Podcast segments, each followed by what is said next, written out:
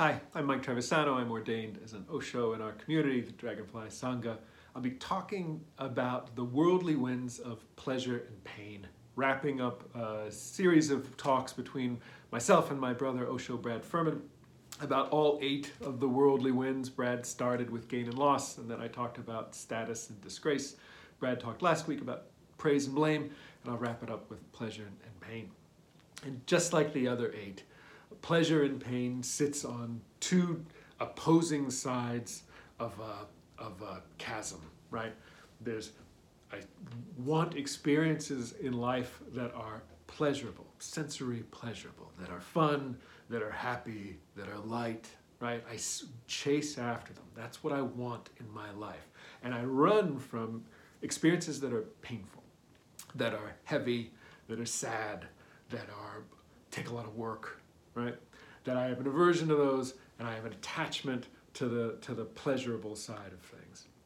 And that they're, they're wins, that I chase after them and that they chase after me, and that I just believe that if I can get it, then my life will be happy, right? The overall, that's what a good life is about. Pleasurable experiences, high degree of status, lots of, lots of praise, lots of gain, right? Lots of wealth, right? If I get those things, that's a good life. We've talked over the past couple of weeks about the trick that that is, that that's not how it seems to actually work out. And we can test this in our own experiences, that we can see. I, I, I can see it in my own life. I've chased after things that I thought would make me happy. I've gotten them, and they didn't make me happy. Ultimately, something went wrong. Ultimately, they just went away. They were impermanent. That the camera in my iPhone 3 that was supposed to change everything for me, right? Like is not that great anymore, right? And I need I need I need a new one, right? That this is that this is the way of life. This is the way of the eight worldly winds. But there's something important uh, I want to talk this week about, and that is this idea. There's a misconception, I think, in, in Buddhism, in Buddhist thought, uh, for uh, that in order to to eliminate the suffering that comes from chasing these eight worldly winds, I need to rid myself of all sense of chasing after them. I need to remove all of my attachments. I need to remove all of the aversion from the bad thing. I need to become something uh, different than what I am fundamentally. And uh, I say this as a misconception because who I am in the world, who I tend to think I am, this Mike thing that lives in the world and, and does things, uh, there's none, nothing fundamentally wrong with this aspect of myself that wants things, that like enjoys experiences, that seeks out pleasure. The only thing that gets me into trouble is when this drive for these things, for this side of the worldly winds that's good, is when it causes me to suffer or when it causes harm for myself and for others. When that's the case, then, then I need to look at them mindfully and I need to understand what's going on for me because ultimately this chase after something that I think is going to be helpful is not being helpful. It's being harmful.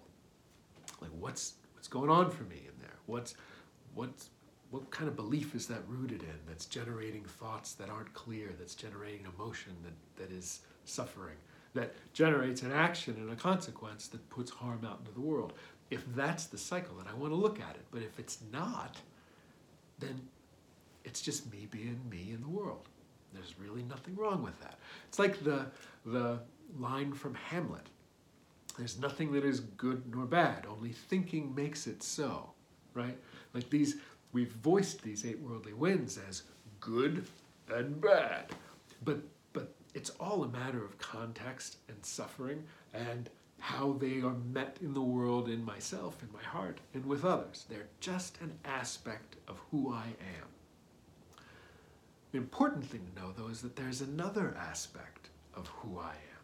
You know, we, we talked before that the eight worldly winds, they live in the world of what we would call metaphorically the ego self, the Mike self in the world, the way Mike sees the world and experiences the world.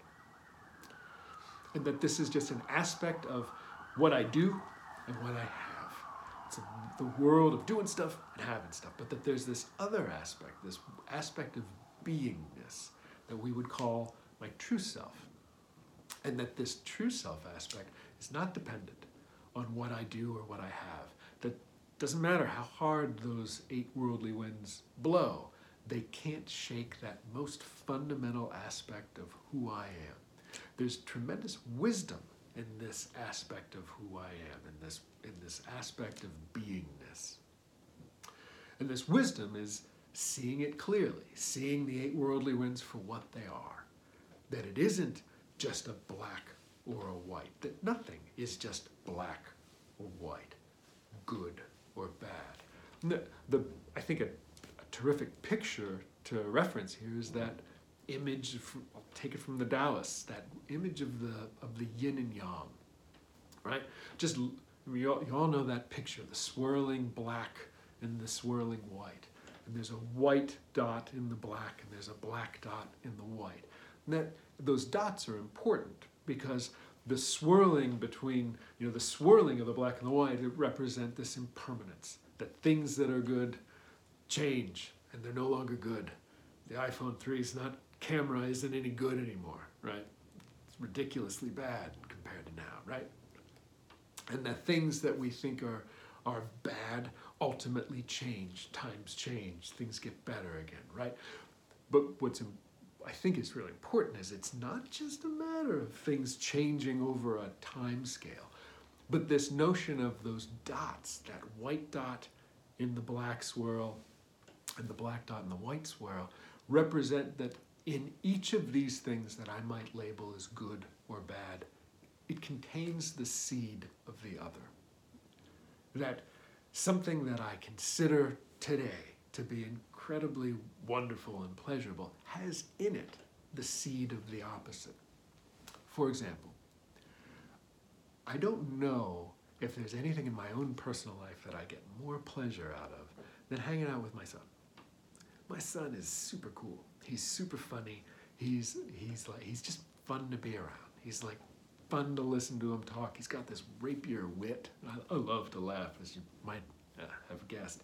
And man, he says stuff that is just so freaking funny. I love it. But in this pleasure of hanging out with my son, there's the pain in knowing he, he's going to move away. He's 17. He goes to college next year, and then who knows where. Right? Inherent in the pleasurable experience of hanging out is the, is the seed of the other side, is the pain of knowing that it, that it ends. But in the opposite, and so now we go to the other side. In the pain of knowing that it ends, that, that my son is going to no longer live here, he's going to go move on, is the seed of knowing that that's how he has his own life. That's how it all happens for him. That's the entry point for all of the things in life that are most wonderful and most joyful and most fun. And I get to watch that. That is pure pleasure too. So that in the pain of knowing he leaves, I get the I get the seed of knowing I get to watch. I get to watch what happens next and have fun doing it, supporting him, loving him, being there with him. That these things operate together in an ever changing, crazy, swirling drama. That things are not black or white. They're black and they're white. This is sort of the entry point into what's known traditionally as the four awakened abodes. Seen from this state of beingness, the first awakened state, the fir- first awakened abode is known as equanimity or upekkha. And I, I think lately I've, I've been much more into, uh, instead of the, using the word equanimity, I, I think inner peace feels better. Equanimity to me has brings a context of like emotionless, or it can, it threatens to, right? At least for me. And uh, I will be, I will not see things as good nor bad, I will be evenly tempered no matter what I see. As I drive down the road, I see a horrible accident or pile up. But it is neither good nor bad. I see it. It is just what it is. Oh, look, there are children playing and dancing with them in a field of butterflies. That is neither good nor bad. I, I am even.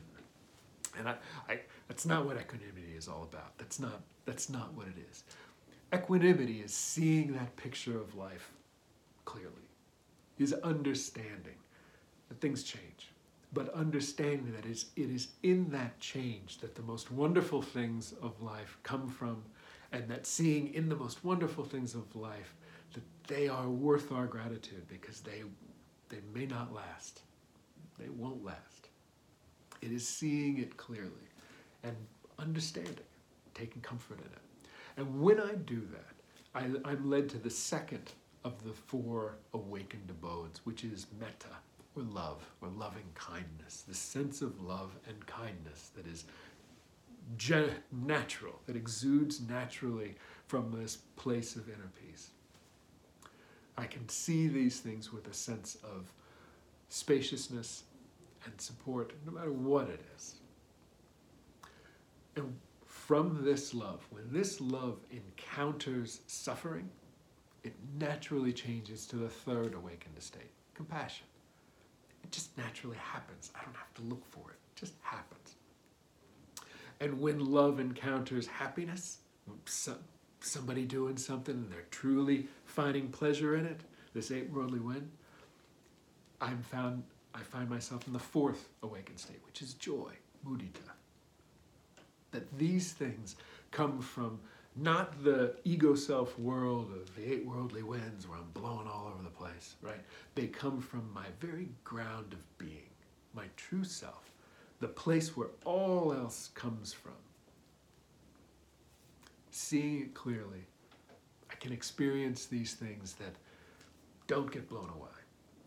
They, eight worldly winds can't can't come up against. I'm reminded, just came in my head, in some of the texts of the battle between the Siddhartha and Mara, as Siddhartha is sitting under the, the Bodhi tree, right? And he's sitting under the Bodhi tree just prior to the moment of enlightenment, and Mara is throwing all of the eight worldly winds at him, right? He's lust and pride and greed, and you know, what about this, dude? What about this? Huh? You can have this. I'll give you everything, right? He's tempting him, right? And the Buddha is sitting there uh, in this pure state of equanimity, of, of inner peace. And in one of the texts, there's a, a bunch of texts about them, but one uh, talks about uh, Mara sending the wind of lies, and the Siddhartha is able to conjure up a mountain of truth that no wind can surmount. And I think that's what he's talking about. He's ta- this uh, metaphorically talking about this place of beingness that isn't lacking. You couldn't add to it if you if you wanted to, because nothing can be subtracted from it. Everything is there already. But I got to practice. I have to remind myself of this stuff. This is what the practice of mindfulness is all about the practice of taking the precepts, the practice of daily reminding myself of my intent, of waking up and and not metaphorically reminding myself, but physically going up to a sacred place in my home and saying, dude, I want, this is what I want most in my life. Don't forget that. Be this thing in your life. And doing that every single day, literally doing it. And when I when I catch myself suffering, that, that I take the time to mindfully investigate those thoughts and see how I can transform them to something helpful. And that I that I that I do meditate, that I take some time out and I can check out what's going on in there, that I do the practices to find myself where I most want to be, to make that a priority. We know it's not easy. So if we can ever be of help, please reach out to us. Uh, reach out on, on Sensei Tony's website, asksenseitony.com. Leave a comment here on YouTube or on Facebook, wherever you, know, you may have seen the ad for this video, whatever. We work with people from all over the place, and we are happy to do it. It's what we took vows to do it. We love it. So reach out to us. Any questions you have, any help you might need, if you're just interested in studying, be well. May you live fully, may you love freely, may you give completely.